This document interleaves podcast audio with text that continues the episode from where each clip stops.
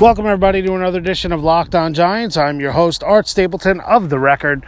For all my coverage of the New York Giants, check out NorthJersey.com, the print editions of The Record, and across the USA Today network.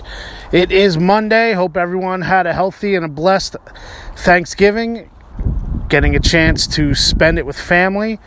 We celebrated Thanksgiving on Friday in my family because Thursday night I was in Landover, Maryland, and witnessed the ninth loss of the season for the New York Giants. They are now 2 and 9, 20 to 10 losers at FedEx Field to the Washington Redskins. And what can you say? Uh, brought back down to earth. The offense is still a mess. And the bottom line is the problems with this team uh, have stayed with it throughout the season, and it, it's it's hard to watch this game right now. It's hard to watch this team. They're boring. They're fundamentally broken in certain areas. The talent level is not where it was to start the season. Obviously, the injuries that's happening and the overall overwhelming negativity that comes with 2 and 9 is there for all to see and feel. And after the game, the looks on players' faces were kind of there was disbelief. I wouldn't say there's resignation. I don't believe that the players themselves believe that the season is over, even though mathematically the playoff hunt is done. Giants were eliminated on Sunday by the Carolina Panthers, ironically, in their own building, beating the Jets. So at MetLife Stadium, the Giants' playoff hopes ended. And the Jets, if not mathematically, the Jets' postseason hopes are dangling by a thread at this point. Uh, but that's to be expected for the Jets. They were the ones who were supposed to be tanking. And now the Giants still sitting third overall in the NFL draft. Cleveland is one, San Francisco is two, and the Giants are three. So we'll do some recap from Thursday night, Thanksgiving, talk a little bit about some notable things that are happening for the Giants, and we'll jump right in. Number one, Janoris Jenkins likely facing season ending ankle surgery. The ankle that some are saying has been nagging him, but he has he has not been on the injury report. So uh, getting injured on the pick six against the Redskins, back to back weeks. First guy to have back to back pick sixes for the Giants since Percy Ellsworth. It's been that long. And you know, it's been a wild three and a half weeks for Jackrabbit. You go from missing,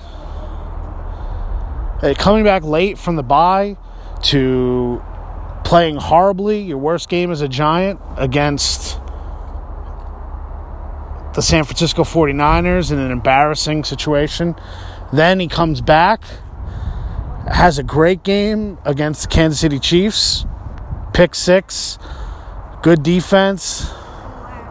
And then Thursday night gets another pick six, but on his return, kind of made a cut that he didn't need to make, tweaked his ankle, and now will have will likely have season-ending surgery uh, to repair it. So Jackrabbit out. You know, I made the point today that if the Giants were a made-for-TV movie, the cornerbacks, or really the defensive backs, but it's mostly the corners, would be a spin off and a mini series that would have more drama than the, the actual movie of the New York Giants, the 2017 version. So that brings us to Eli Apple. A surprise. He was inactive again on Thanksgiving night. Uh, my initial reaction one or two things. Number one was the idea that because the Giants weren't on the practice field, maybe they felt as though Apple didn't want to be at, they couldn't put him out there. New York Post comes out with a story yesterday saying that Apple was one of the heavily targeted players in Ben McAdoo's brutally honest meeting. Uh, the film review of the San Francisco 49ers game tape, uh, and Apple was very upset, according to the Post that he nearly left the building a couple times. He had to talk to Ben McAdoo. Actually, ended up back out at practice. That teammates were getting on him, and he was not happy. Uh, but the fact remains is that the Giants, and in that story, all continue to insist that the only reason Apple was inactive, or the major reason Apple was inactive, was because of the issues that were going on with his mother and the emotions involved with his, her brain surgery, and now that she is in recovery. So the Giants and Ben McAdoo in particular felt as though putting him out on the field uh, was not the way to go, both on the short week and obviously in the game against Kansas City uh, four days earlier. Uh, but Ross Cockrell played well against the Chiefs, did not play well against the Redskins. Uh, he was torched several times, a huge holding penalty that uh, really changed the game and set up the Redskins' uh, touchdown and set everything kind of in motion for the Redskins to close out the Giants. Um, look, the the bottom line with Eli Apple is that the Giants need to figure it out. Eli Apple needs to figure it out for himself. This is not good. This is not a good situation. Uh, he can bounce back from this and get out on the field and play well and use it as motivation. Uh, but at this point, you got to have tougher skin. Uh, I know it's a difficult time, it's an emotional time, as I've said, uh, but you can't be having that. And you need to have the respect of your teammates in the locker room. So if that's disappearing, that's something that I think the Giants need to attack head on, and Apple needs to attack head on as well. So, reminder you're listening to Locked On Giants. We are a member of the Locked On Podcast Network. You can find us on iTunes and Google Play and Panoply. Make sure you check out our other shows across the network. You can check out, if you're a big Knicks fan, check out, make sure you check out Locked On Knicks for all the information on uh, the big surprise in New York sports. Really, the team that's carrying the banner. I guess it's the Knicks and the Rangers, but the Knicks, Locked On Knicks, check it out on the Locked On Podcast Network. So that's the situation with Jenkins and Apple. Uh, let's talk a little bit about the Giants' offense.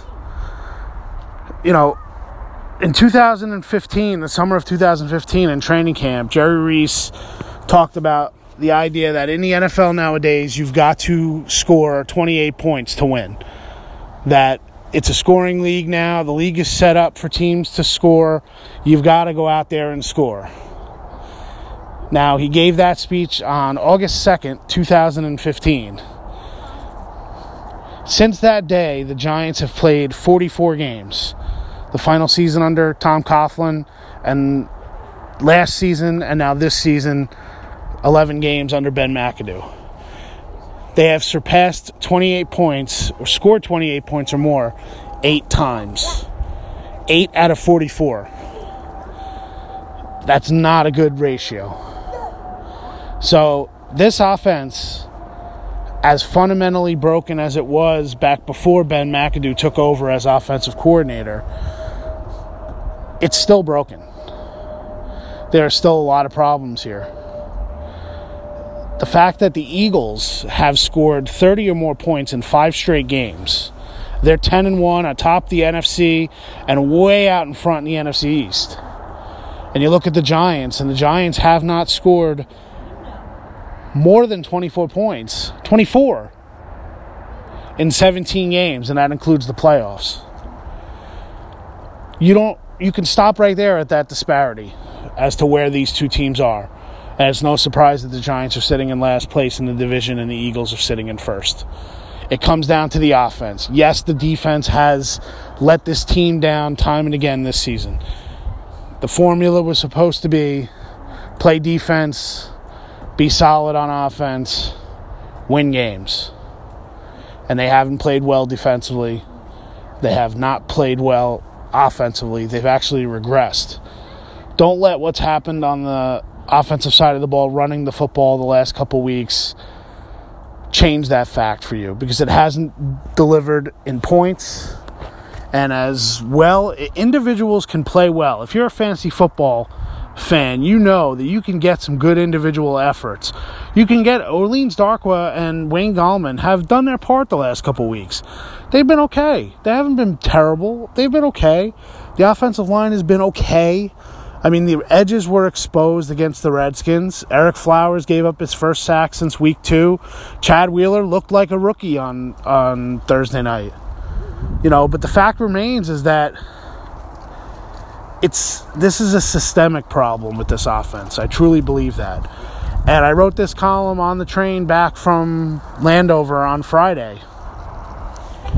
If you're looking at the Giants and you're expecting changes, the biggest downfall for Ben McAdoo as head coach could ultimately be this offense. And put personnel aside, the reality is this offense is just not performing at a high enough level for this team to be successful. And that falls on Ben McAdoo. You can't have Ben McAdoo stay as head coach and change the offense.